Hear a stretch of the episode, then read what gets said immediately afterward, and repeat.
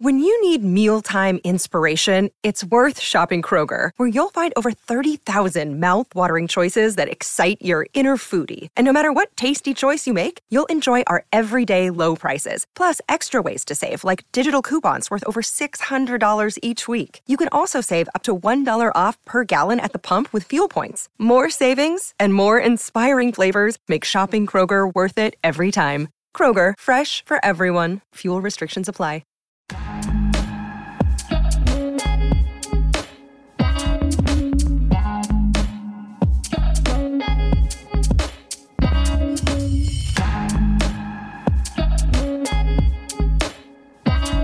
Welcome. Welcome to Fearless with Jason Whitlock. I am Jason Whitlock, your host. Happy Tuesday. Glad you're with us. Glad we have an awesome show planned for you today. Glad that T J Moe is here in studio with us today. A round of applause for T J Moe, still visiting us from Saint Louis. T J will be back with us tomorrow. Uh, we have an awesome show, a really awesome show. I can't exaggerate how awesome I think and expect this show to be. Brett Favre. You guys want to know what about Brett Favre? Well, Brett Favre is going to be here on this show uh, very shortly. We hope to get twenty, thirty minutes of Brett Favre's time uh, this afternoon. I'm looking forward to talking to the N F L legend. Uh, we probably, likely, we're not going to spend much time talking about uh, the criminal cases, or not criminal, wh- whatever the cases are, on a civil, criminal, whatever cases he's got going on. There's a gag order on Brett, but he has agreed to give us some time, and we're going to talk some football. We're going to talk a little politics, what's going on with Brett Favre in just a few minutes. And I, I want to preface uh, the Brett Favre conversation, and Steve Kim's going to join us at the end of the show as we reflect on our conversation uh, with Brett Favre. So Brett Favre and Steve Kim will be here with us today, and T J Moe. But I, I want to set up this conversation and explain to you all, because I, I, I'll, I'm sure I'll take a little heat uh, for this conversation. Uh, People are going to say, oh, why you have Brett Favre on? Brett Favre is beyond the pale. Brett Favre, what, he stole money from welfare in Mississippi. First and foremost, I'm a journalist. That's the first thing you have to understand. I'm a journalist. I interview, talk to any and everybody.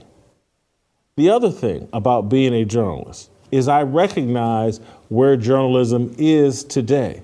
And it's in the toilet.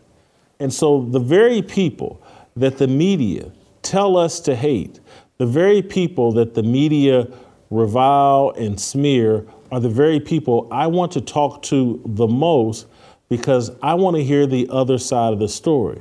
I've been a person reviled, smeared by the media.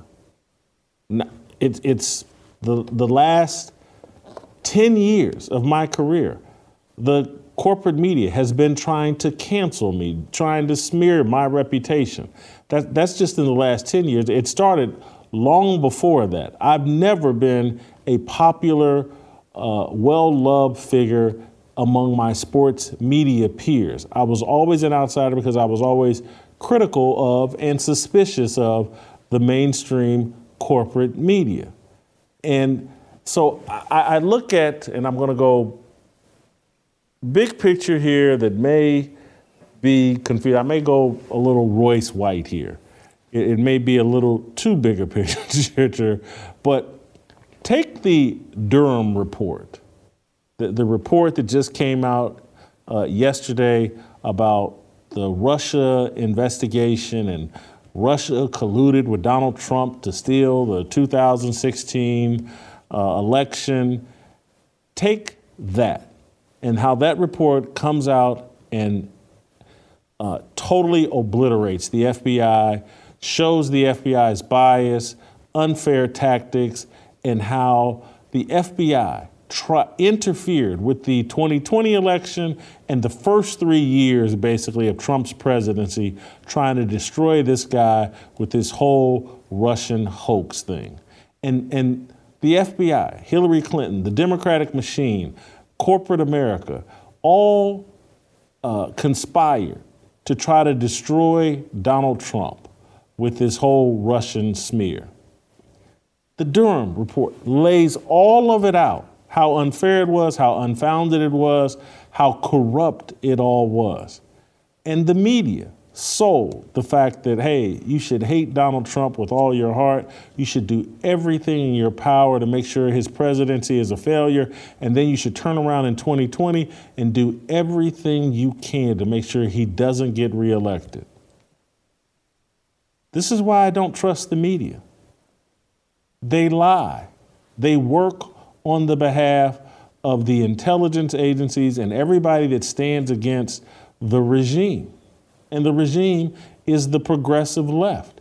It's the uniparty that involves both Democrats and Republicans. It's the establishment that wants to join this one world government, this new world order, this globalist agenda. And so Brett Favre, who came out in twenty twenty and said that, hey, uh, he supports Donald Trump. Am I surprised he's in the crosshairs of the media? Am I surprised that Anna Wolfe, and I think it's the news organization called Mississippi Today, just like the Washington Post, won a Pulitzer Prize for its coverage of this Russian hoax? The Washington Post, I believe in two thousand eighteen, won the Pulitzer Prize for its coverage of something that we now know was a fraud and a gimmick. I'm not a thousand percent certain that a year from now, two years from now, Anna Wolfe in Mississippi Today, that just won a Pulitzer Prize for local reporting about the welfare scam and Brett Favre's involvement in the welfare scam in Mississippi, we may find out that was a hoax, particularly Brett Favre's role in it. And I say that because I'm wise enough and have been in the media long enough to know if this welfare, this seventy-seven million dollars of embezzlement or misappropriation of funds uh, in Mississippi, if it didn't involve the name Brett Favre, would it win a Pulitzer Prize? Or would it just be an example of local, statewide government corruption that happens across the board, welfare fraud and all this padding that they do to all this legislation, all this pork they put in legislation so they can pass the money around however they want it. Without Brett Favre's name, is this a big deal? Or is it just stereotypical government, state government corruption and misappropriation of funds? You toss in one of the greatest football players of all time into that story, now you can win Pulitzer Prizes. That's what I suspect is happening here, that Brett Favre's name was attached to this story to make it a bigger deal. And we've all, Brett Favre, again, who's been outspoken in support of Donald Trump, who has in recent weeks been outspoken in support of Tucker Carlson, he's in the crosshairs. Exact same crosshairs that I'm in and other people are in that say what they think, don't go along with whatever the left and the regime and the uniparty uh, say. We don't say the right things. We don't hit the right notes. We're all vulnerable to the kind of attack that is transpiring with Brett Favre. I would not be surprised if this is what happening to Brett Favre is no different than what happened to Donald Trump. What do I know? I don't know. But I'm I'm an American that believes in innocent until proven guilty. There is no proof that Brett Favre at this point is guilty of what they've charged him of.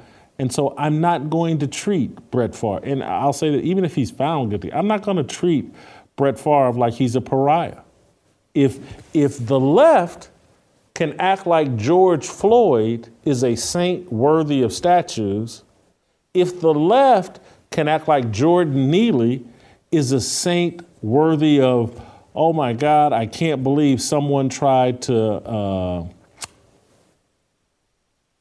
put, because I can't, the, just to contain him, restrain Jordan Neely in an aggressive fashion, despite forty some odd arrests, uh, injuring of elderly people through assault, if they can act like that guy is a hero and his past had nothing to do with what happened to him, if they can do all that, I can certainly stand by Brett Favre until he goes through a court system and is proven innocent or guilty one way or the other.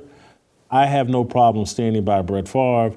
I'm looking forward to talking with Brett Favre. Again, there's a gag order. He can't talk about the case, but I just want to talk some football and life uh, with Brett Favre, and we look forward to doing that shortly, uh, just like I look forward to telling you guys every chance I get about our friends at Preborn and about a mindset that we're adopting here at Fearless and in this Fearless movement about life beginning inside the womb. We know how important that is. We know how important that mindset is to your approach to life once it's come outside the womb. And so as Fearless soldiers, we've adopted a mindset and we've adopted the action of supporting Preborn. I was just looking at my American Express bill uh, last night, saw my little monthly contribution uh, to Preborn is going off just like I wanted to every month. I hope you guys are doing the same. Hope you're also making some extra donations from time to time. We have to support life inside the womb. You guys know what Preborn does. It provides ultrasounds to women who are thinking about an abortion. Preborn introduces that expected mother to the baby in the womb through an ultrasound, heartbeat, visual image, the whole nine. When a woman sees that, she's seventy, eighty percent more likely to choose life. Preborn has saved more than two hundred thousand babies' lives. We're going to save fifty thousand just Preborn through this movement here at Fearless. We're going to save fifty thousand babies' lives. All we need you to do as a good Fearless soldier is make that twenty-eight dollars donation. That pays for one ultrasound. one hundred forty dollars pays for five ultrasounds. one thousand dollars pays for a lot of ultrasounds. Whatever you can afford, five dollars. It's a great contribution. It's a great start. A monthly donation would be awesome. You can do that. All you got to do is go to uh, in your phone, pound two fifty, say the keyword baby, or give the Jason Whitlock way, preborn.com slash Jason. Love when you guys do this. Love when I get the emails and notes from you all telling me that you've given to Preborn. We certainly appreciate it. It's what any good Fearless soldier should do, needs to do. Love it. Thank you so much. You can email me. Tell me about your donation to Preborn. That guarantees you a response from me at fearlessblazeshow at gmail dot com. Uh, don't go anywhere. Brett Favre is just around the corner. It's my obligation, no hate, discrimination, raising up your hands for freedom. Another day is here, and you're ready for it. What to wear? Check. Breakfast, lunch, and dinner? Check. Planning for what's next and how to save for it? That's where Bank of America can help. For your financial to-dos, Bank of America has experts ready to help get you closer to your goals. Get started at one of our local financial centers or twenty-four seven in our mobile banking app. Find a location near you at bankofamerica.com slash talk to us. What would you like the power to do? Mobile banking requires downloading the app and is only available for select devices. Message and data rates may apply. Bank of America N A, member F D I C. All right, welcome back. Uh, without further ado, and without much of an explanation, we are joined by N F L legend, Pro Football Hall of Famer, one of the greatest football players of all time, Brett Favre, a Packers legend. Uh, Brett, thank you so much uh, for taking the time to join us. Uh, we're looking forward to it. Oh, wow, well, you're all clean-shaven. I was hoping I, we'd get the... The bearded Brett Favre, but uh, you're man, all cleaned up, you, man. You look like you just came home from church. No, I just came from surgery. I had back surgery actually yesterday. Uh, it's been a rough three, three and a half months. I had total hip replacement uh, January twenty-sixth, and my back really uh, actually before the hip replacement, my back was giving me problems, but I was hopeful that the hip replacement not only fix the hip, but sort of fix the back. At least that's what I hoped, and that wasn't the case. So I had uh, had back surgery yesterday morning. Too many sacks. Oh my! Uh, you're still tough as nails during this interview. Uh, I mean, how are you feeling? My back is really sore, uh, as as you would expect. Uh, but I'm honored to be on your show. I appreciate you you being a uh, a supporter of mine, and uh, it goes without saying. I mean, I, I'm honored to do your show. Well, back surgery, we're honored to have you. Yeah, we're we're we're honored to have you, and you know, I I just did a short introduction before we brought you on, where, you know, I'm one of these guys, Brett, that whoever the media is beating up on is who I tend to favor and think, oh my God, uh, something's not right here, because I've been beat up on in the media. Virtually everybody that uh, is doing anything right or stands for anything gets beat up in the media. So, uh, yeah. you know, everybody is innocent until proven guilty. And when I see people getting beat up in the media, it starts making me think they're even more innocent. And we'll leave it there. I know we can't talk about the court cases, and I'm really not that interested in in, in talking about any of that. I, I've got some interest in some of the things you made news for, your defense of Tucker Carlson, what's going on with Aaron Rodgers. But the thing I'm most passionate about is that I, I've been dying to have a conversation with you for almost two decades. It has been two decades now since your most famous game, the Monday Night Football two thousand three uh, game after your dad passed away. I've got a completely different take than everybody else. So if, if you could humor me, I'd like to start there by talking about that game. Sure. You good with that? Yeah, yeah. So, Brett, I think you and everybody else chose the wrong narrative on this game. And so bear with me. I said this in two thousand three. I said it on December twenty-third. I think I wrote a column in the Kansas City Star or for E S P N that the entire narrative on this game is wrong. Brett Favre played a really good game, really solid game. It's what I expected from Brett Favre. His teammates went above and beyond and played an incredible game out of respect and affinity for Brett Favre. I thought everybody celebrated your individual performance. I thought that game was more of a statement about, man, these guys in the Packers locker room love Brett Favre. Javon Walker, all these guys put on their best performance, circus catch after circus catch, out of respect and affinity for Brett Favre. I wrote it at the time, and I believed it for two decades. That game said more about you as a teammate than as an individual performer. I, I, I couldn't agree with you more, and I, I've said that. I've talked about that game a lot of times, um, as you would expect, and I've always not given my teammates, uh, I'm, you know, I, I, I, how do I word this? I, I've never talked about it in regards to my teammates, like just giving them their due. It, it's the truth. My career, twenty years, is not anything that I did personally. It's what we did collectively as a team. Each and every year, you know, I, I exclude the Atlanta year. My first year, I didn't play. I, I, I just watched. But I, but after that, all my success is, you know, especially early in my career, when I didn't know right from left and uh, how to read defenses, and it was really just relying on talent. Um, I always gave the credit to the to the teammates that I played with, deservingly so. You know, there's no other sport that relies on each other as much as football. Think about it. A pitcher can throw a no-hitter, and they never touch the, the, the bat on the ball, and so your left fielder, your right fielder, your center fielder, your infield never gets to play. I mean, you know, that. So in football, that's not the case.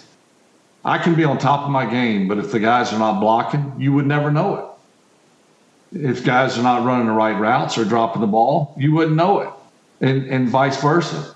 Uh, a receiver can be on the top of his game, but if I can't put it where he can catch it or make the right decision, how would you ever know? And I, I was always, I think what my dad taught me, and I've I've talked about this a great deal. My dad, I, we grew up, I, I got two brothers and a sister. My dad was a driver's ed teacher and a high school football coach. My mom taught special education. We always rode to school together. We always rode home together. And when it was during fall football, my dad drove his truck, and then he and I would go to practice, and then we'd drive home together. Never once did he t- say, whether in passing or in the truck or at the dinner table, he never said, look, now you got to read, I want you to read the strong safety as the flat defender and the curl of the flat. It was never that. It was about being a team. We never, well, first of all, we never passed in high school. So the wishbone was our, our go-to.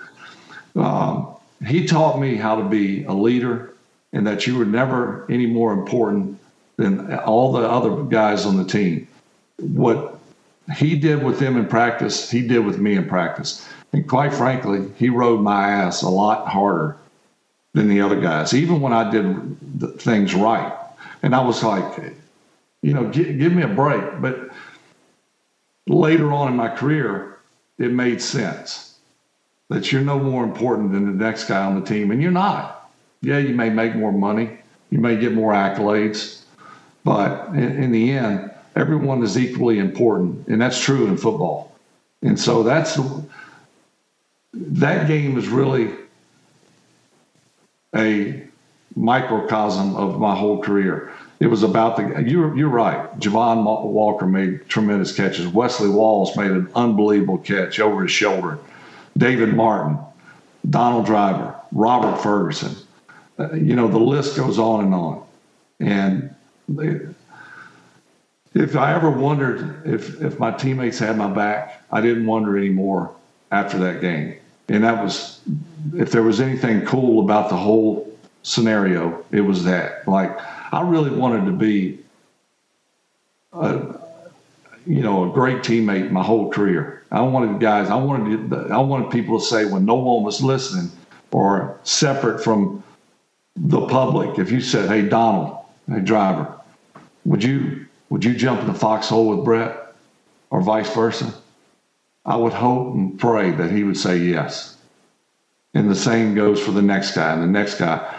Yeah, I wouldn't want someone to say, look, between you and I, I wouldn't want to get in the foxhole with Brett. I wouldn't want him in there with me. But I can't say that publicly. I would hope that that was never the case in my career, if that makes sense.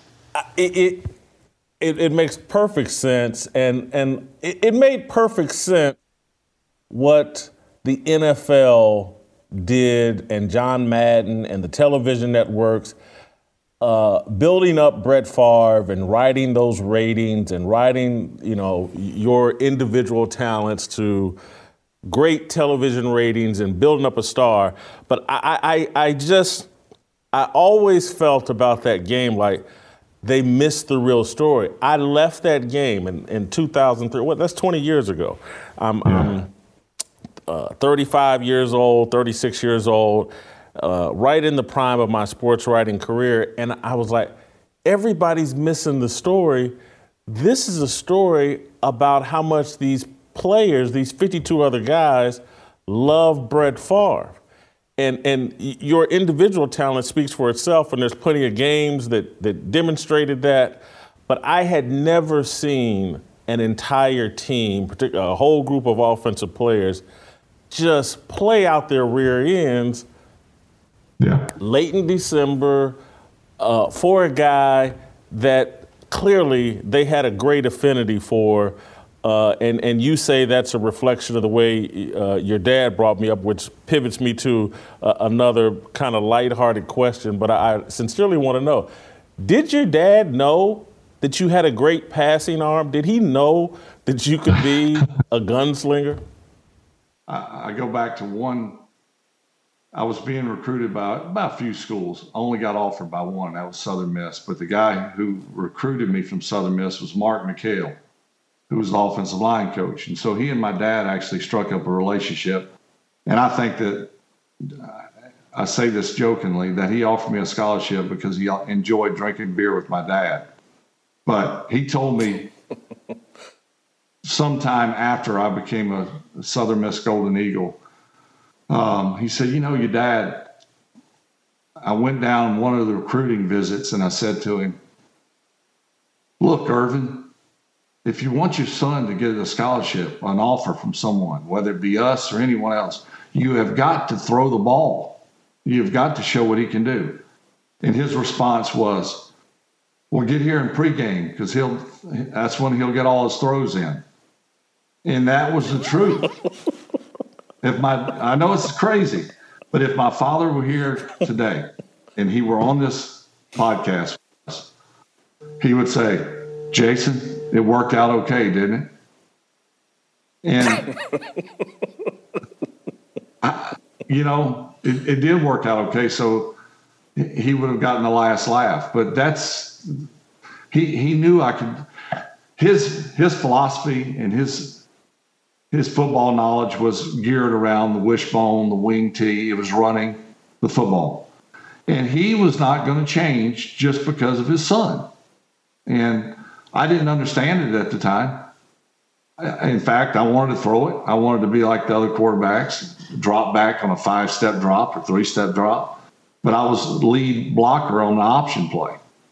And again, it worked out. He, my dad's philosophy was, in regards to recruiting and playing at the next level, if you can play, they will find you. And I, I suppose that he's right. Like it or not, he was right. Did you guys win? We were like eight and three, nine and two. Uh, I, my sophomore year, I was a starting quarterback. The day before our training camp started, I was sick. I went to the doctor. I had what I would think, would call the flu, and was not able to play because I had mononucleosis, even though I was on the on the better side of it. By the time training camp started, my spleen had swollen. It was it was too too dangerous to play that year. So I only played my junior and senior year. And we ran the wishbone my junior year. We ran the wing tee. We we changed it up my senior year. We won, but back then, now like three from each conference get to go to the playoffs. Only one from each conference got to go to the playoffs back then. And I, I rushed for about eight hundred, nine hundred yards both years. We had two other running backs that rushed for about thirteen hundred, fourteen hundred yards apiece. Uh, so... Uh, I, in wishbone terms, we were fun to watch. And I think that, that what it did, that style of play, it set the stage for the gunslinger mentality. But that's what, you know, what throws we made, Jason, were busted plays, really not designed throws. And they were always on the move. You know, fake a misdirection, roll out, throw a deep corner out. You know, so that set the stage for the way I played later on in my career. What'd your mom think of your dad's coaching? Do you know? she, um, I, I, I, at the time, I really didn't. I, I didn't. I don't think I ever. At least I don't remember ever pleading with her to have my dad throw the ball. I don't think she was, she she knew football, but she didn't, she, I could see my dad saying this, and I, I don't know this for a fact, but I could see my dad telling my mom, I got it handled. Just, just let me take care of it. He'll be fine. My older brother signed a scholarship to play football with Mississippi State, played a year there, transferred to junior college, didn't have the passion that I had. Uh, got an offer to a small uh, school in Mississippi called Delta State. Went up there in the spring practice. Just said, you know what, I've had enough. And he enrolled at Southern Miss as a student. My younger brother got a scholarship to play defensive back at Southern Miss, had a really good career, um, and had fun. And so, I mean, we were we were all successful in our own right uh, to a certain degree. Um, so it, it's hard to argue that my kids could have been more productive or could have been better players. I think my older brother got out of it what he put into it. My younger brother was a small, undersized, white defensive back. He, you know, he was he was lucky to play in college and, and have a productive career, and he and he did. And he'd had no no aspirations of playing at the next level. I did, I did, and I no one outworked me. I had a, you know, when I made it to the the, the professional ranks, I was way way behind in the passing. The reading of defenses, the terminology, recognizing fronts, and how to adjust coverages uh, or or your routes to coverages, changing plays, all that stuff was was foreign to me. But what wasn't foreign was moving around, making something happen, throwing the ball from any any place on the field, using my raw talent, which would only get you so far, but it, it certainly helped me while I was learning the ropes. Brett, I think my favorite story that I've ever heard about you, you told to the L S U football team a couple years ago. And just for the audience, obviously you don't need to hear it. You were talking about your second year in Green Bay, your coach is telling you about the nickel defense. And you mm-hmm. leaned over to Ty Detmer and you're like, what's that mean? He said, Brett, what are you, what are you talking about? He's like, nickel defense, what are you talking about? And so Detmer comes back and says, well, the linebacker comes out and a defensive back comes in. And you're like, so there's there's still eleven guys on the field, right? Yeah. Then who cares? Tell me, how, I can't imagine a quarterback getting away with that today. How, was the league just different back then? How did you, you know, that's your third year in the league, second the, year in Green Bay. Tell I me think about the that. The league was different back then, but it's eleven versus eleven.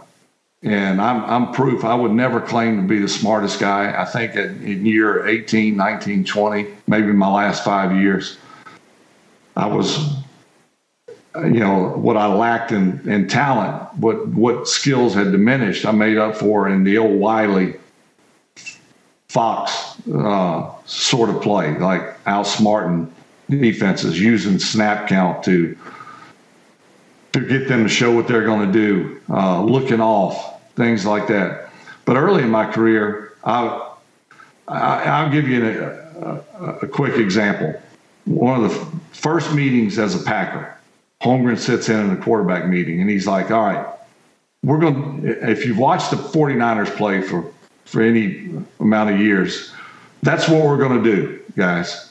We're going to do what Montana and Young did. We're going to, you know, we're going to move the pocket a little bit, but we're going to throw five, three-step drop passes. We're going to be split back. Sterling will be our Z. Uh, Ed West will be our tight end. And we played a, a bunch of different X's. But we did misdirection. We did movement passes, which were bootlegs and things like that. But one of the things that he brought with him from San Francisco was the snap count, which should be the easiest thing that you learn.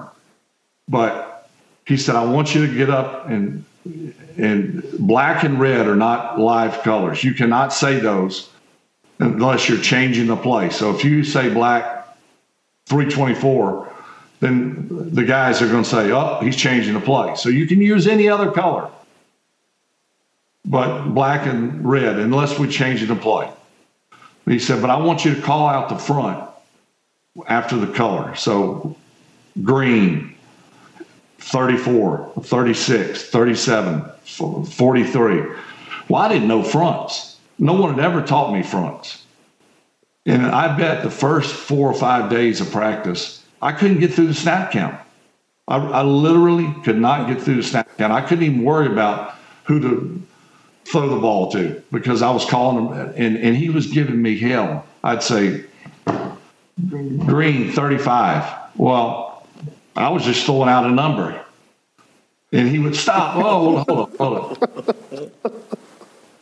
But those are the, the hurdles I had to overcome. Now, eventually, he said, you know what? Just call whatever color number you you want. And black and red will be on live. Because if if I got a quarterback who's trying to spend more time figuring out what the front is, we we got big problems. And, and, and it alleviated a lot of pressure on me. So the nickel part of it, I, I really, I all I had to do was act like I wasn't exposed to, all right, I want you to get up here and draw up nickel defense. As long as I didn't have that, I if I, you know, as long as he didn't put me on the spot, I could hide it. I could act like I knew what nickel defense was, or dime, or an over front versus an under front, stuff that to me sounded important enough that they talked about it, but not important enough that it would it would hamper my play, because I I tried my best to throw it to the open guy, and if he wasn't open, I would try to squeeze it in there as hard as I could until I figured out what was going on. And Ty Ty and I, we, I, I had a great deal of respect for Ty. He was funny, and he would say, well, we'd be watching film of of a game, and, and it may be a game I played well at times and had some some bad plays too. But he, Mariucci would be running the tape, and he would say, what what was the coverage there? And it, Ty would say, that was cover four. And I said, that wasn't cover four, Ty. Why would you say it was cover four? He said, you see those four guys around the around Sterling? That's what I call cover four. He, he said, you may want to try to throw it to the guy who's got cover zero. And I'm like, oh, I see where this is going. Uh, you busted my balls. But that was early in my career. You know, I mean, I never claimed to be the smartest guy. When I went to the combine, I was I was very thankful that I was invited to the combine. But I remember saying to myself, anyone can can be average in throwing it, but I want to make I want to. I'm, I want people to walk away and say, wow, if he can ever harness that, he's got a shot. He's got a, he can do something that nobody else can do. That's kind of like a guy with four one speed that's never played football before, or seven foot three, never played basketball, but but is talented, just raw. And you go, if we can coach him, if we can harness that talent, we got a shot.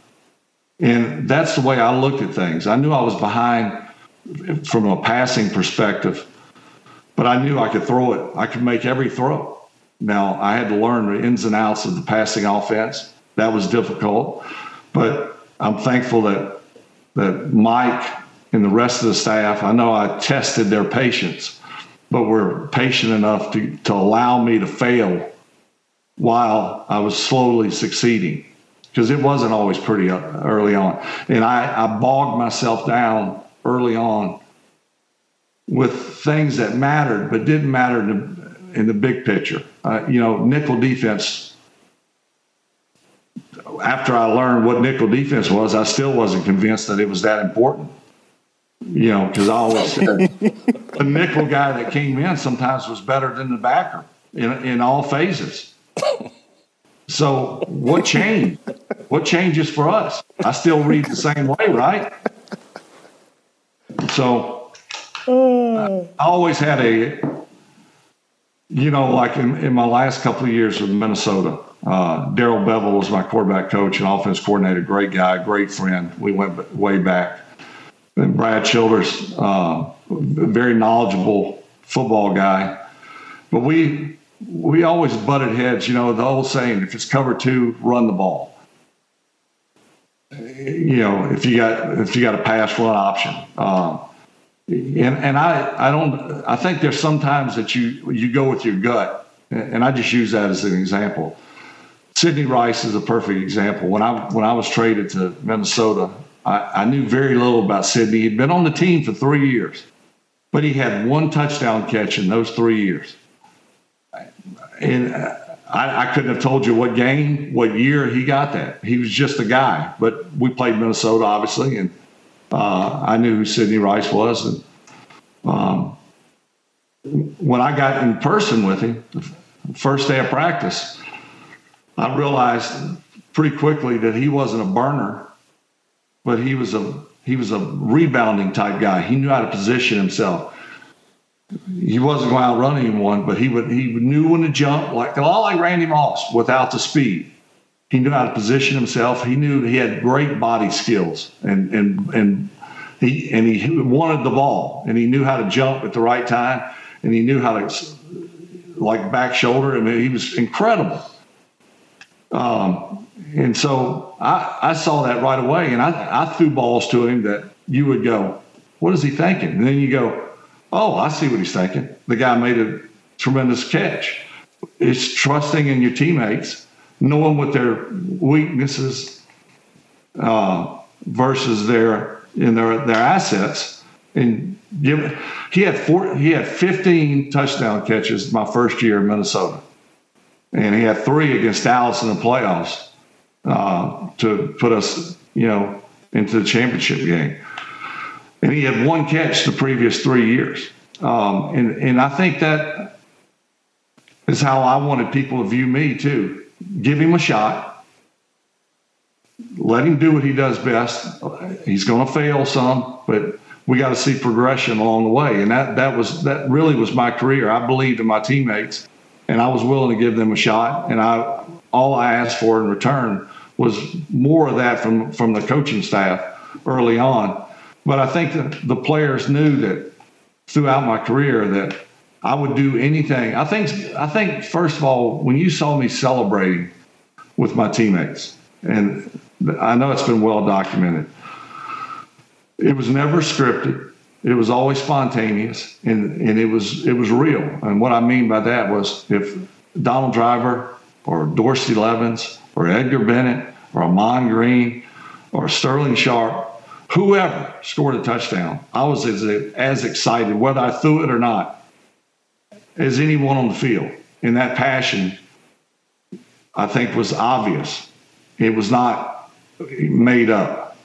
It, it was uh, it was the love for the game and the love for the teammates. And I think that one of the things that are, I think, most important to me as I look back and I hear from either fans or players, from fans, I hear, you know what?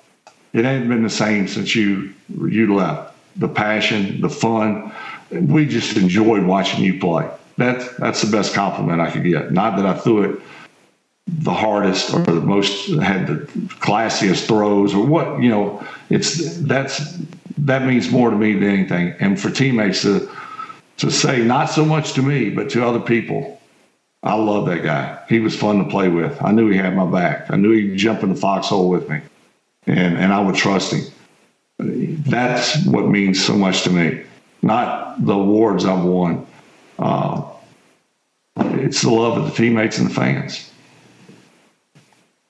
And well, stories I, like that. You made me think of a – Jason, I think are not made-up stories. They're true, but people – can relate to that.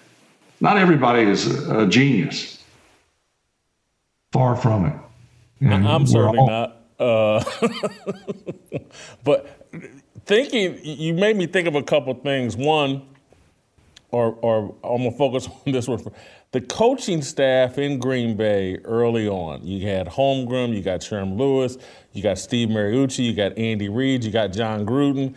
And, and listening to your stories, I think the media has missed the boat on, on the whole coaching staff thing, too. Iron sharpens iron, and perhaps you being so iron-headed is what made these coaches so great. They had to work so hard to get the best out of you. That's what elevated all these guys. Well, no question about it. I think we we, we played off of each other. I think I think everyone but Holmgren, and I get along great with all these coaches and love them dearly. Um, but I think all the coaches but Mike Holmgren would say it was I, I think Mike would probably say it too, to a certain degree, that uh, it wasn't without pulling my hair out. This is them talking. You know, that had that certainly had its place in that six, seven years that we were all together. Um, before all these coaches you mentioned left. But but it was fun, you know. It, you know, my, for example, Holmgren probably would say, you know, I left San Francisco after just coaching Steve Young most recently, and right before that, Joe Montana. Two guys that did it about as perfect as you could probably coach it. I don't know if you could coach it as perfect. And I don't think many people would argue that. To inheriting a guy who did it about as ugly and as improper as you could possibly do it. But he did it with, and I, gosh dang it, it was fun. I, I can't believe I'm saying that. I, I I don't know if that's, I'm putting words in their mouth, but I think that that would be very similar to what each and every one of them would say if you had a sit-down interview with, like, Coach, it was kind of rough with Favre, wasn't it? Yeah, but damn it, it was fun. And part of my success, largely my success, was based on fun. I, I never took myself too seriously, obviously. But I prepared my ass off the best I possibly could on and off the field. And and when I played, I played to win. I didn't play to be pretty. I played to win. Sometimes it worked, sometimes it didn't. And I don't think anyone who was around me, coach or player, would ever question that. And that's important to me. You know, it's very important to me. I wanted it to be fun. I wanted it to be fun with my teammates. I, I, you know, it's a long year. It's a grind. And I, I, I cut loose and had fun. And, and on the bus, on the practice field, Reggie White was a part of that. He, he was he was the biggest jokester there was. And it it was just always a good atmosphere. And to me, that's what I wanted. To, I, I wanted to bring fun in determination as much as anything. So, and, and I, I'm, I don't want to bait you into trouble here, but I, I do want you to be as honest as you can. Because one, I've heard Tom Brady talk about this, and, and he talked about it at the end of his career, like, hey, the game's a lot easier now. They've illegalized a lot of things that, you know, there's virtually, in comparison to the old days, there's no risk in a receiver going over the middle. And, you know, you can barely touch these receivers. You can barely touch the quarterbacks now.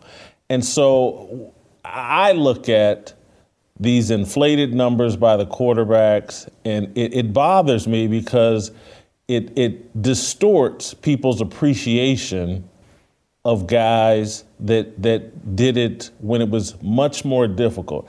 I it, it, John Elway uh, is my favorite football player of all time, uh, and and I hear people denigrate his statistics, and I'm just like, man, y'all just don't know what football used to be. It, it's it, they've just made the game so easy, particularly for the quarterback, and and so I, I don't I don't want you to badmouth the current crop. But you do have to look at the game now and say, man, I wish they had to ask permission to tackle me the way they do now. I might still be playing. You're absolutely right. But I think it's to be fair with the times. And I, I, I totally agree with you. They've added another game. It's, it's a statistic-driven league today. That's about scoring points and a lack of defense. And in fairness to the defense, you only in pads, I think, fifteen times the whole season. So you're not practicing tackling. You're not practicing physical play.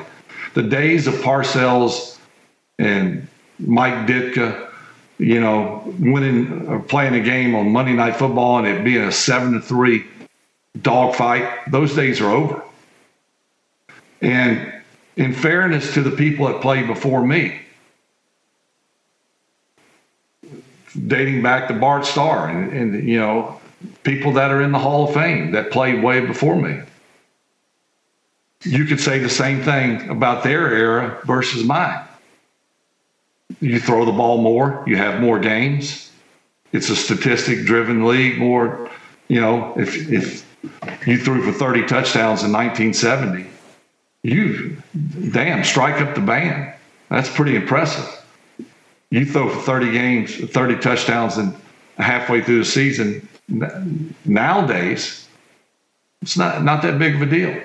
I think it's uh, it, it's what they want to see. I mean, I can't blame the quarterbacks for not getting hit. It, you know, I mean, I would have loved to play when they can't touch you, where you can just throw the ball up on a go route and either you get your guy catches it or pass interference is called. Uh, there's a very good chance of either, so it's favorable to you. Um, the fact that you can only practice and pass fifteen days, give or take, only helps you as a quarterback, because you got to figure that the physicality part of it is taken away when you're in shorts and t-shirts. So, you know, I mean, it's it's it's an offensive frenzy league right now. And, you know, it's about, no one wants to see a football game in three nothing. And I'd, I'd be shocked if we ever see that again. It's going to be forty-five forty, thirty-seven thirty-two. You know, it's it's about scoring points. And um, the the pool of great players it gets expanded, but I don't know if that's, and I don't mean any disrespect for someone who has tremendous statistics, but I think it skews the, you know, I'll give you an example. Sterling Sharpe is a tremendous player. I played with him. I was fortunate enough to play with him. Statistically, in today's world, he doesn't really fit in, but he was way better than statistics. And, and you covering the league for so long, especially during that era, you know what I'm talking about. This guy was an unbelievable player and deserves to be in the Hall of Fame. But statistic-wise, where does he fit in? And I think that's how players will be judged most of the time. Well, well, he, you know, when you bring up Sterling's name, well, he only had this, he only had that. But the intangibles are so much more important, but I don't I don't know if we're going to see that much or, or that be recognized as much. No, it, it's not. I I, uh, I want to ask you about uh, your predecessor. No, not your predecessor, your successor, uh, Aaron Rodgers. He's now moving on to the New York Jets the same way you did.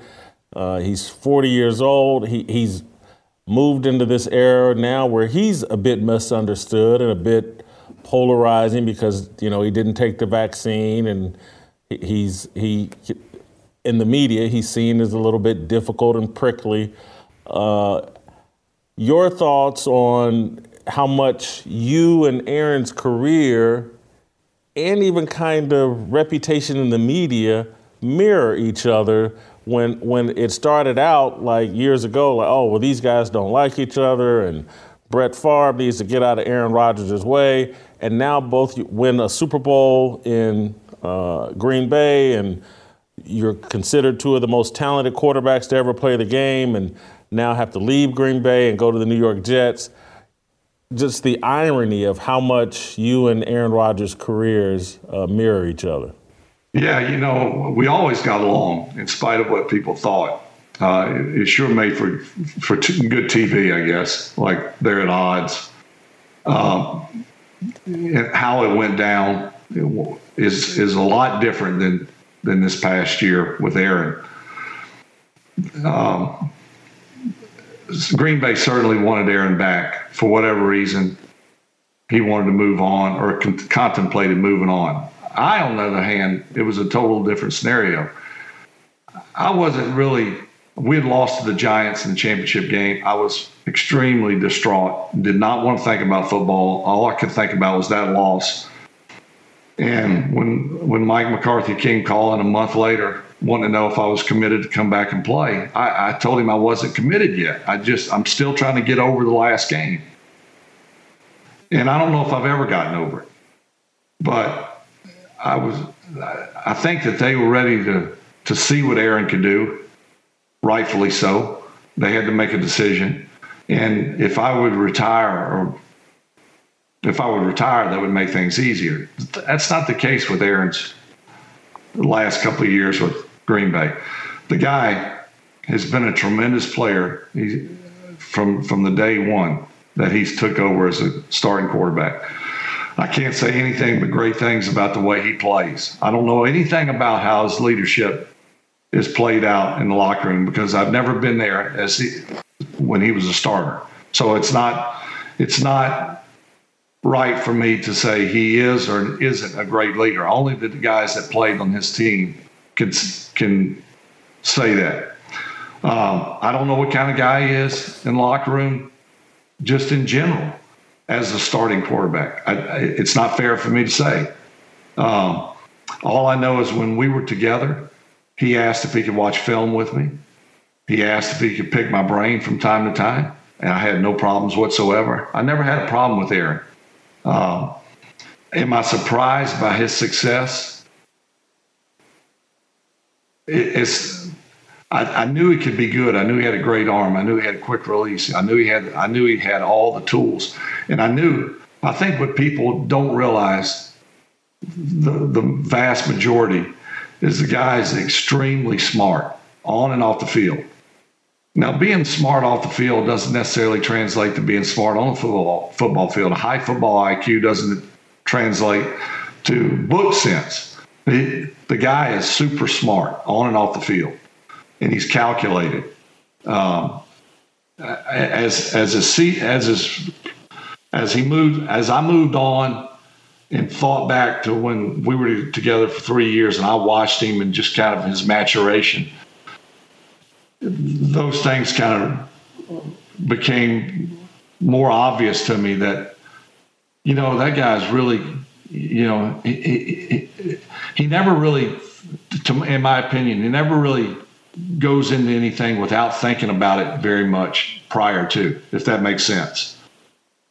So in, in regards to his play, he, he very rarely gets surprised by anything. I think there's a way to prepare, and it took me a long time to prepare where I felt like I was preparing like one of the greats.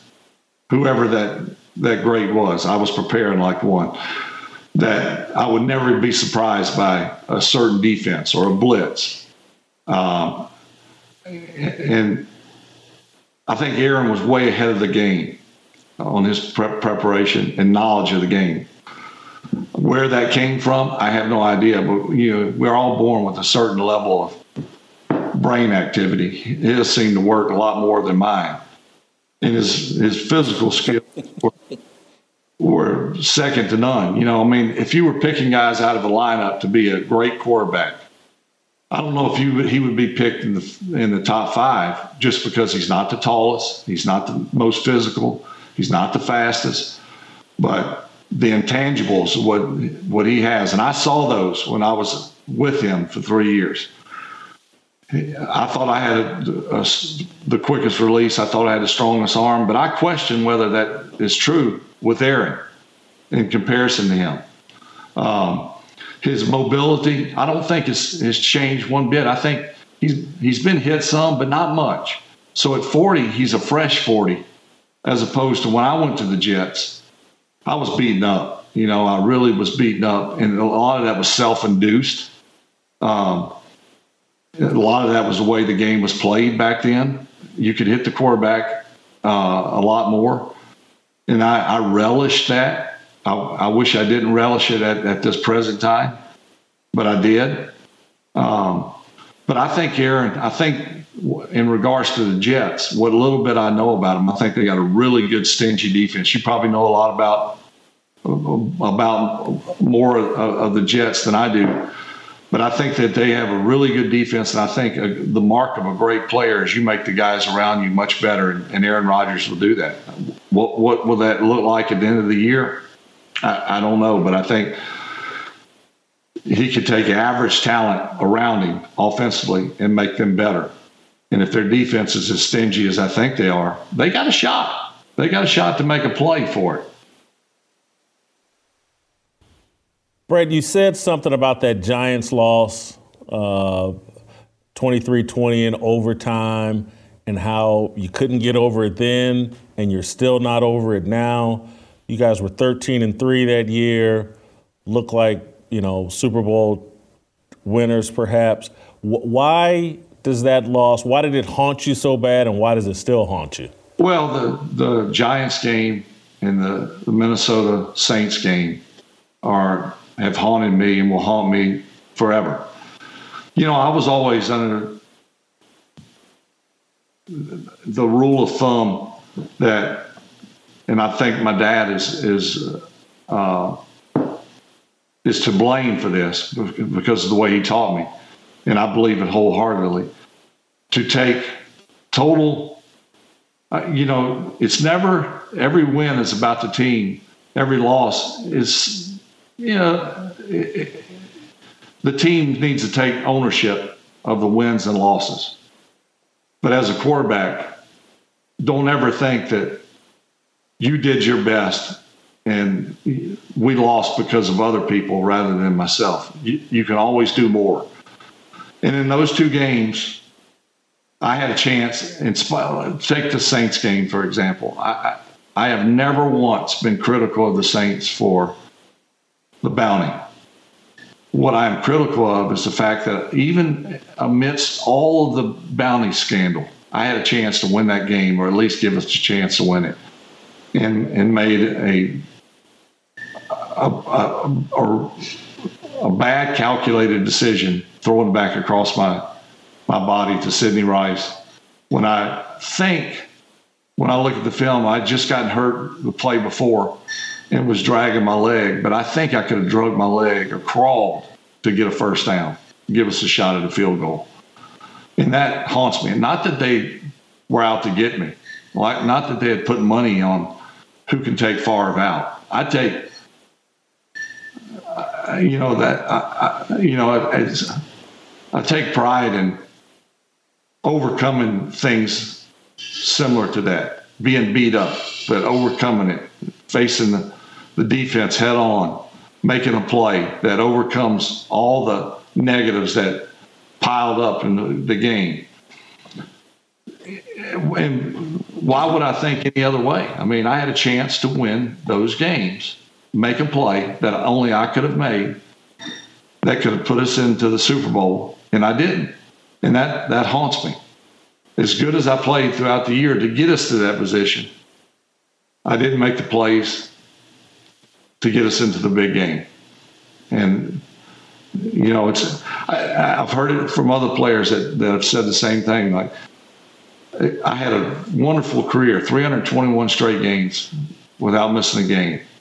Of course, we didn't win every game, but it was overall a successful career.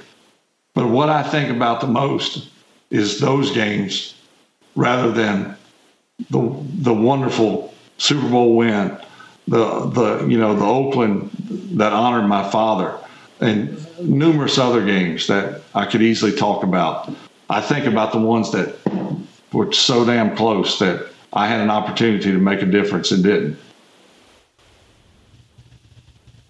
Given the fact that you just had back surgery yesterday, you've had hip surgery, why doesn't the bounty thing bother you? And and that N F C title game is the historic bounty game with Greg yeah. Williams and all of that. Why does it not bother you? Well, I think they're always out to get the quarterback or the star running back. I mean, there's a way to do it and there's a way not to do it. That's the way the Saints did it, was the way not to do it. But I can't say that I was hit any different than I'd been hit in my my career up to that point. I knew something was up, but I'll go back to my my first year in Atlanta. Jerry Glanville's the coach. I'm just a guy on the team. Half the guys didn't even know who I was. I never contributed. Uh, I gained twenty-five pounds on beer and hot wings. Uh, about the only one who who. who showed me any uh, compassion or put their arm around me was Deion Sanders, the, who just happened to be the most visible and iconic player on the team. And we have been great friends ever since.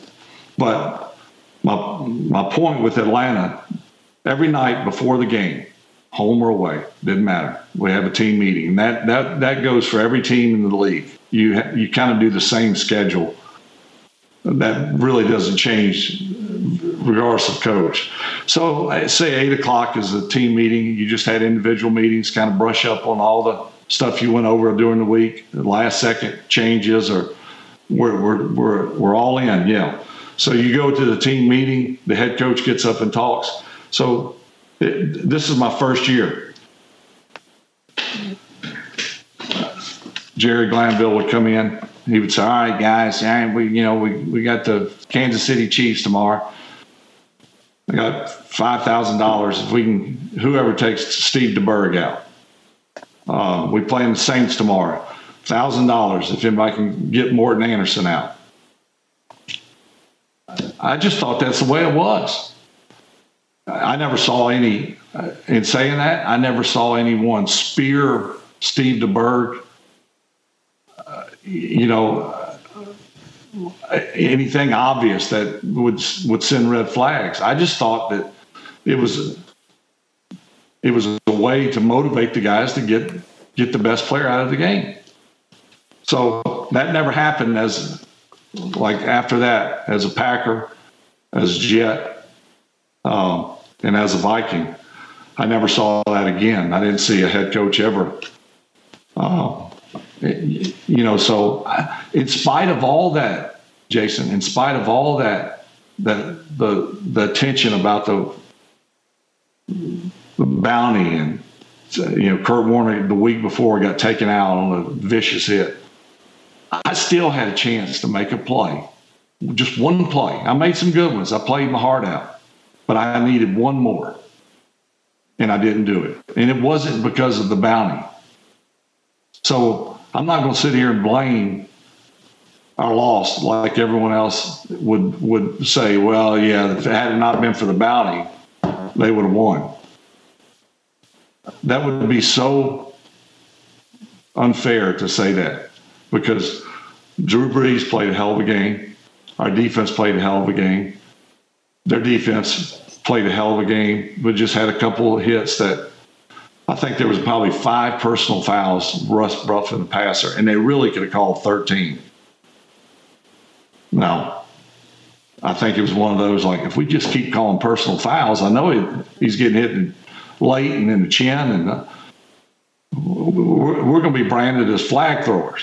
You know, it was that obvious. But in spite of all that, I had a chance to win it, and I didn't, and that's why it haunts me.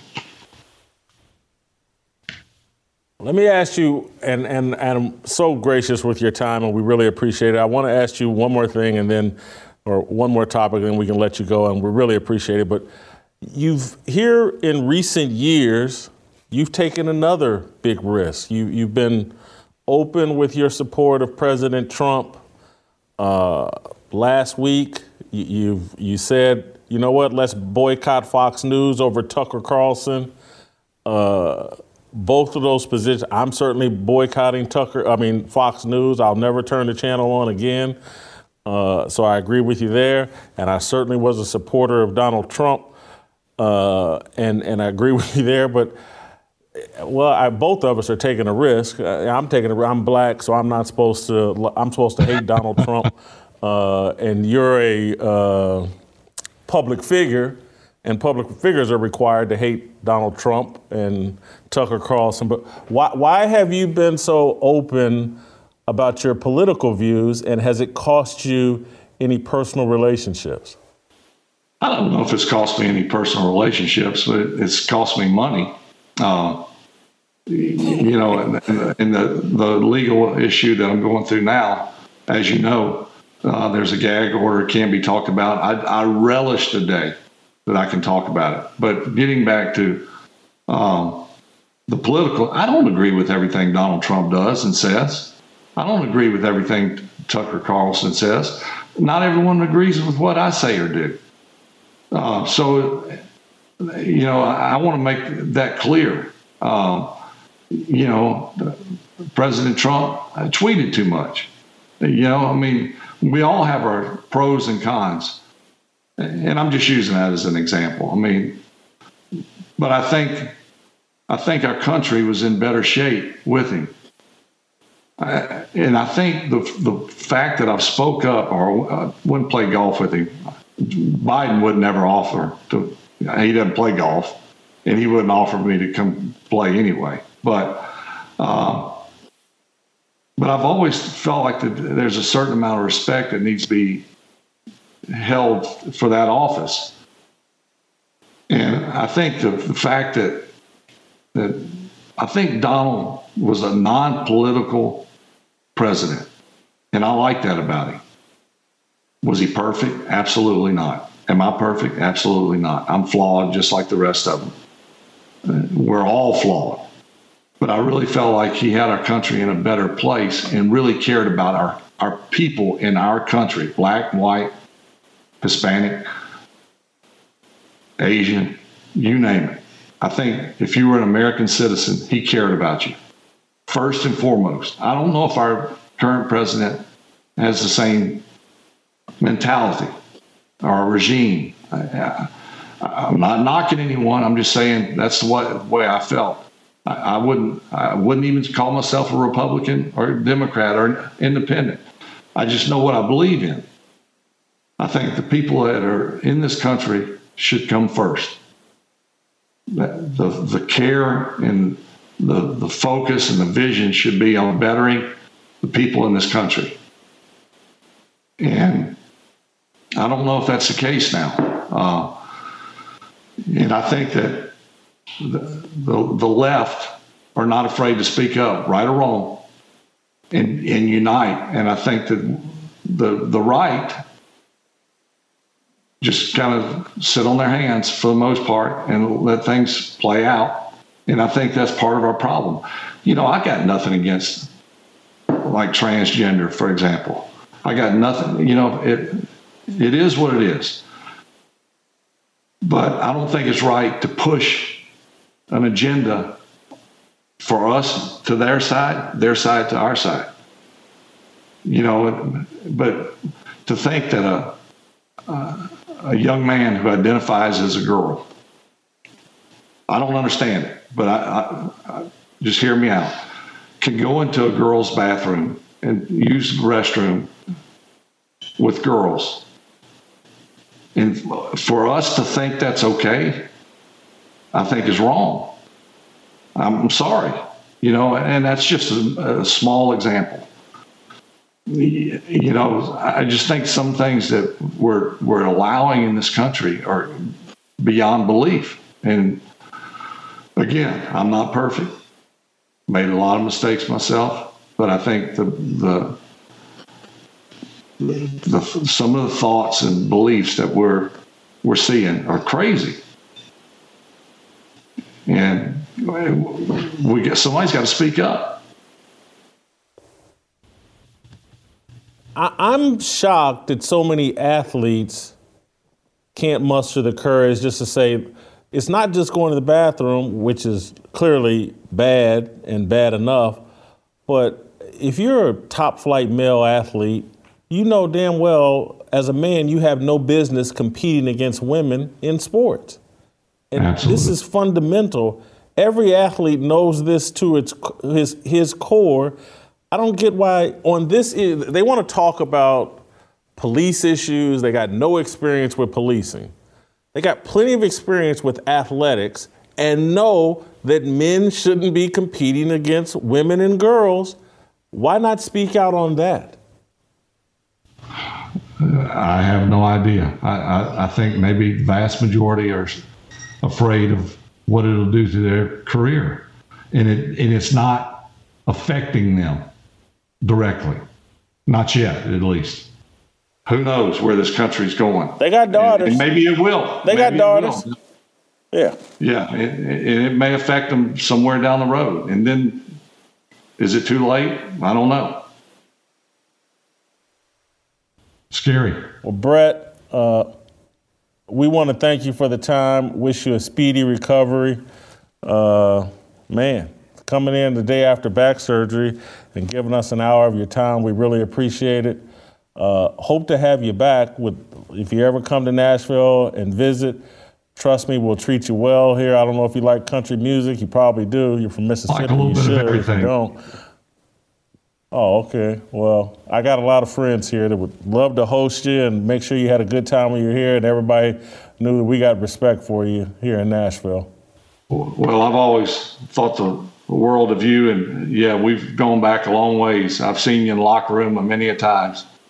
But more importantly, when the dust settles on my, my issue, I'd love to come on and, and speak on my behalf. Um, I appreciate you supporting me and seeing things with a, you know, with a, with clear goggles, you know, not forming a your own opinion, uh, letting it play out. I, I certainly appreciate that. A lot of people see it one-sided, and I think it's unfair uh, until the dust settles. Thank you, Brett. Thank you, awesome Jason. Job. Thank you. Man, that was awesome talking to Brett Favre. You know what I wish? I hope, I wish I had a picture of me and Brett Favre. Maybe I can get Paint for Your Life to do that for me. When was the last time you had a portrait, a photo taken? Was the order process difficult? What was the occasion? Looking for a great Father's Day gift idea? With Paint Your Life, a hand-painted portrait is easy to create, fits almost any budget, and is a great gift idea for those you love. Paint Your Life transforms your photos into one-of-a-kind, beautiful hand-painted portraits by professional artists. Upload photos to create anything you imagine, put yourself in a location you've always wanted to go to, or add a lost loved one to a special occasion to create the portrait of your dreams. You will get a professional, hand-painted portrait created from any photo at a truly affordable price. An unforgettable Father's Day gift. Get a hand-painted portrait in as little as two weeks. You can give the most meaningful gift you have ever given at paint your life dot com, and there's no risk. If you don't love the final painting, your money is refunded, guaranteed. And right now, as a limited time offer, get twenty percent off your painting. That's right, twenty percent off and free shipping. To get this special offer, text the word FEARLESS to eight seven two zero four. That's FEARLESS to eight seven two zero four. Text FEARLESS to eight seven two zero four. Paint Your Life. Celebrate the moments that matter most. Message and data rates may apply. See terms for details. Guys, you know, I have a portrait from Paint Your Life. It's me and Uncle Jimmy. It's still here in our office. It's a reminder of, you know, the good old days when Uncle Jimmy was here. Jimmy's a little frustrated with me, but I still got the picture here because Paint for Your Life did a great job, and it reminds me of working with Jimmy for all those years. Paint Your Life. Text FEARLESS to eight seven two zero four. Uh, you can get your roll call merchandise uh, at Fearless Army, at Shop Fearless Army, or no, shop blaze media dot com slash Fearless Army.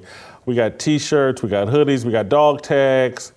Quality uh, quantities are a bit limited, but go to shop blaze media dot com slash fearless to get your merch today.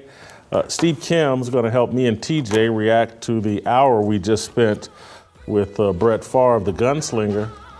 He let it loose pretty good on a few topics, uh, and we'll look to have him back when the dust settles, and so maybe he'll let it loose all the way on uh, the issues in Mississippi. Uh, Steve Kim next.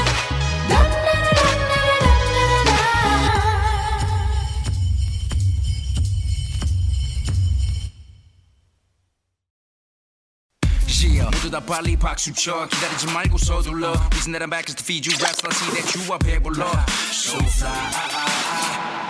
All right, welcome back. Uh, I want to roll out to Los Angeles and get the Korean Cosell's take on the hour we just spent uh, with Brett Favre. I, I think, do I, do I want to, I'm not going to enter into the record what I what I think or T J thinks. We're going to let the Korean Cosell go first, and then we'll react off of Uh, Steve, Steve, uh, what did you think of the hour we just spent with uh, Brett Favre? Uh, always great uh, hearing from a legend, and it really conjured up a lot of memories of when football was football and a guy that made the game fun, that it was not a business. He didn't call it a profession, which it is, but he was a player, and he played ball.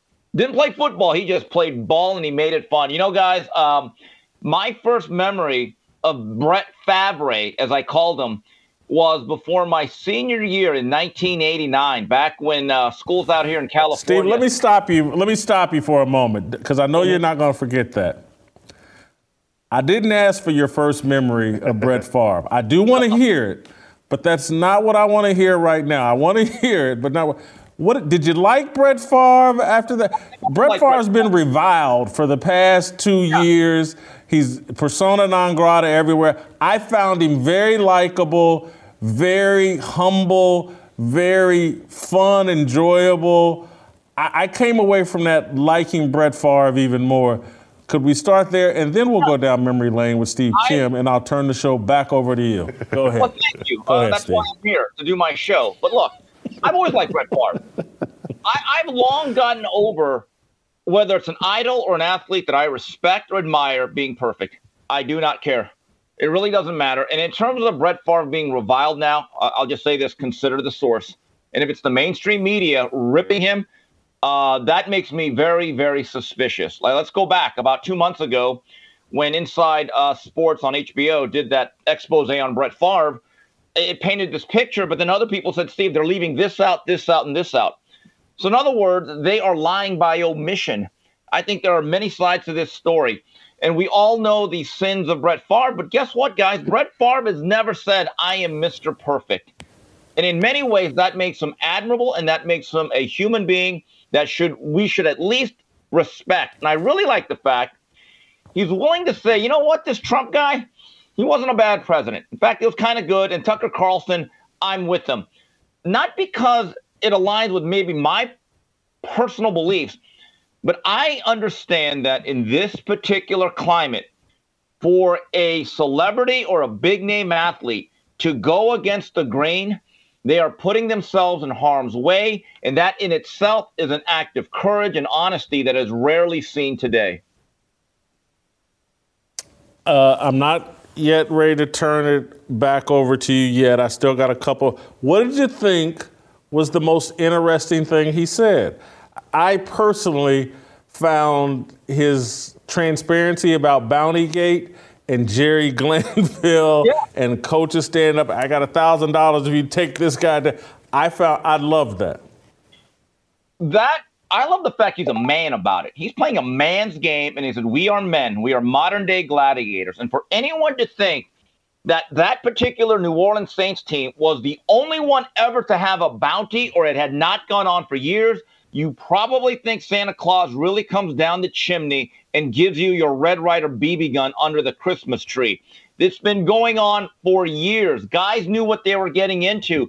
George Allen would have team meetings that, okay, best hit of the game, that's to you. You're going to have a T V in your – I've seen footage of it. I mean, this, I just love the fact he said, you know what? That was a clean game. We were playing football. A lot was on the line. But I also like the fact he was very honest and said, you know what? That turnover late in that game against New Orleans where I threw across my body, I still remember the Minnesota Vikings color commentator, he nearly dropped an F-bomb on that play. It's one of the classic radio clips you're ever going to hear. But I just love the fact he said, look, um, that game, a lot of that's on me. And by the way, and I give him credit, Adrian Peterson had a huge goal line fumble in that game that really flipped the game in that first half. But he said, no, I'm the quarterback.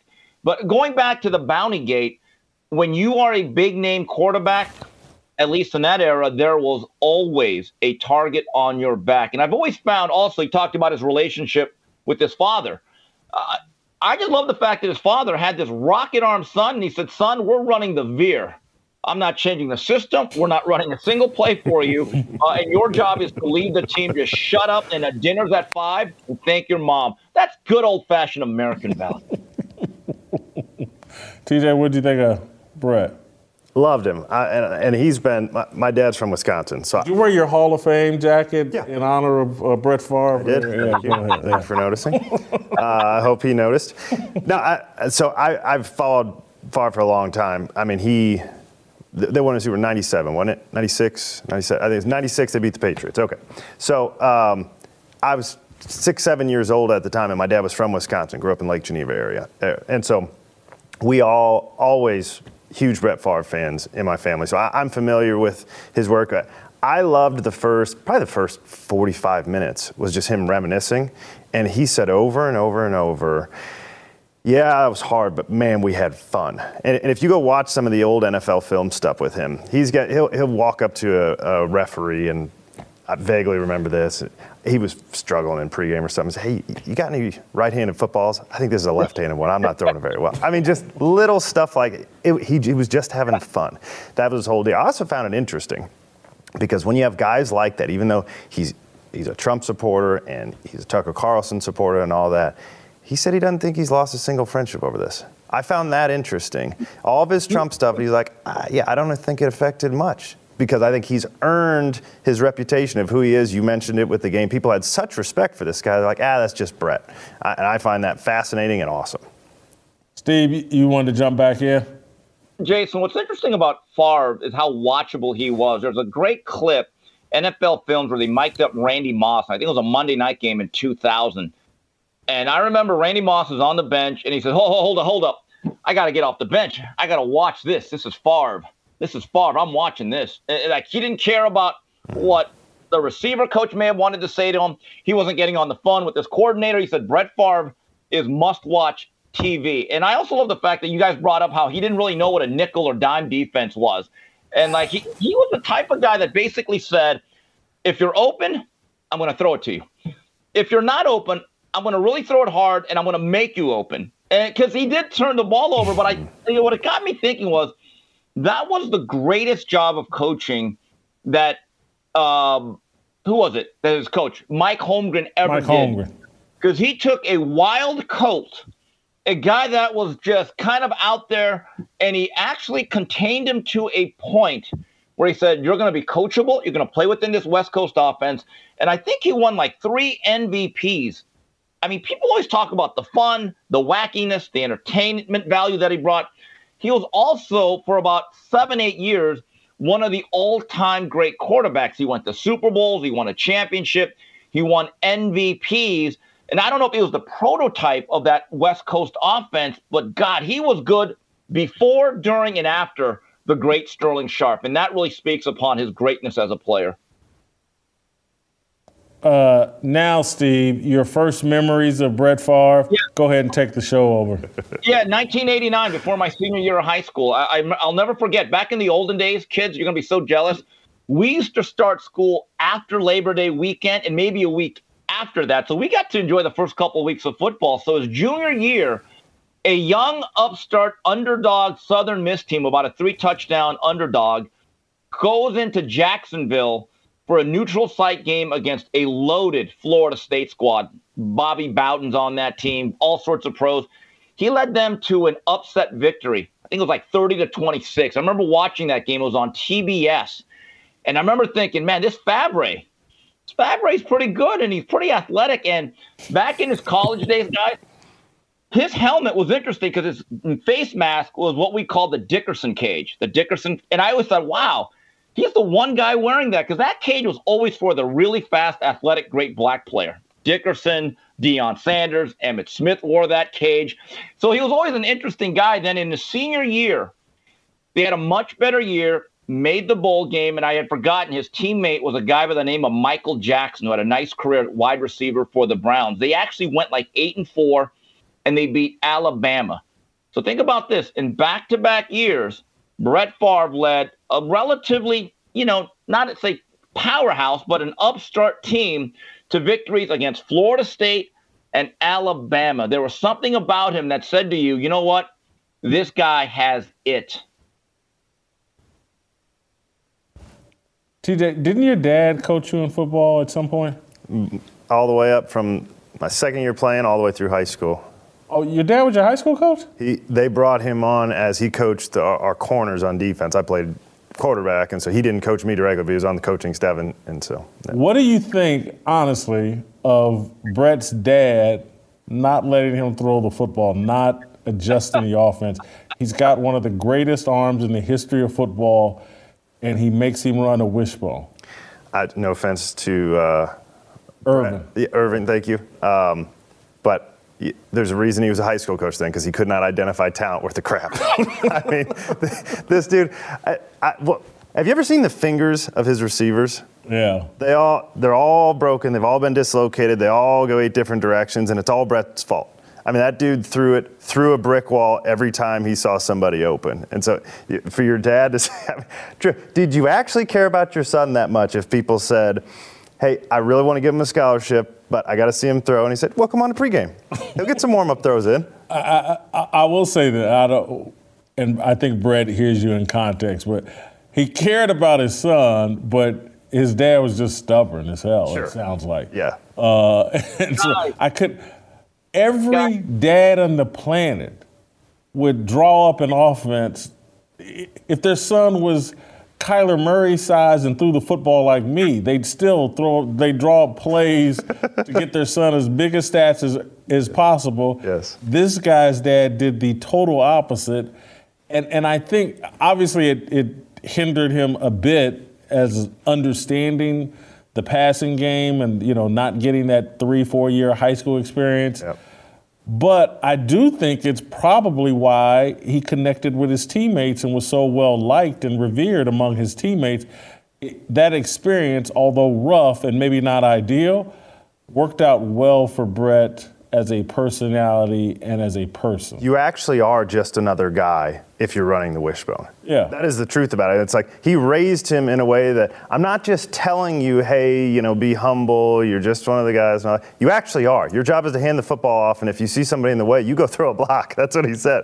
It's, I, I do agree with that. I, I do think it's crazy because I played quarterback in high school and I played in the era of the spread, and so I get it. But, like, the, the fact that he's in the pros and this – this is such a testament to his arm strength and natural talent. He could not tell you what a front was, a three five front, a four three front. He could, so much so that they just scrapped it because they were spending too, too much time on it. That, that's the other thing that makes him so likable, and he pointed that out at the end. It's like, it's pretty relatable. I, I didn't know fronts any better than you guys, and I was in the N F L. Guys, I think it's Steve, I'll give you the final word. I think it toughened him up as a football player. I still remember the great battles he'd have with Warren Sapp, where it was just like two guys in a playground talking to each other, getting in each other's face. And, you know, guys would sack him, and he'd be like, you know what, that was a good hit. And he'd help him up. And it became like, I don't think a joke, but it really did uh, raise the respect level for Brett Favre. One last memory I have of Favre is that the first time he ever really played as a Packer, it was early on in the season. They're down to the Cincinnati Bengals. So the magic man, Don Majkowski, gets hurt. So all of a sudden, this raw kid out of Southern Miss comes in, probably doesn't know any plays. And by the way, my good friend Jim Lampley was on the call for that game at N B C. So they're in a two-minute drive. It has to be a touchdown situation. And, guys, if you go back to that play. Hey, could you hold for one second? Could you hold for one second? I want to pick up that name you just dropped. Yeah. Go ahead. Go ahead. Oh, yeah. I just picked up. Anyway, yeah, my yeah. good buddy Lamps. Anyway, it was on the call. That's when he was doing football for N B C. And this is one of his great memories. So they have to score a touchdown. They're in the last minute. Then all of a sudden, he throws this rocket shot to a guy by the name of Kittrick Taylor. And I don't even know if it was a good throw or it was a right throw because it was right between the safety and the cornerback. That ball had flames on it. Absolute flames. That had to be a one hundred mile per hour fastball. I don't know if three other quarterbacks in the world could have had the arm strength to jam that ball in there, and maybe a lot of them would have said, no, no, we're just going to dump it down. But he said, you know what? You're open. Let me get it to you. And just like that, Don Majkowski was a forgotten man after a magical year a couple years before, and that's when the Favre era truly began. And that's what I take from Favre. Entertainment, and he made the game fun. Thank you, Steve. Great job. You make this show fun, even though you're a diva and hard to handle. Uh, good job as always. All right, we'll play some tomorrow. We'll see you tomorrow. Waiting for the countdown, coming off the breakdown, standing in line for freedom. Looking for a breakout, feeling like a standoff, nothing in life like freedom. Came like a fighter, striking like a ladder, making all this moves for freedom. I want freedom. No negotiation, my sister, no relation. We all just wanna have freedom. Sitting on a corner, never been alone. I'm breaking my back for freedom. Blessed, we are living, get back. We are receiving, no deceiving. We all wanna be free. We want freedom. I just want I wanna be, I just want.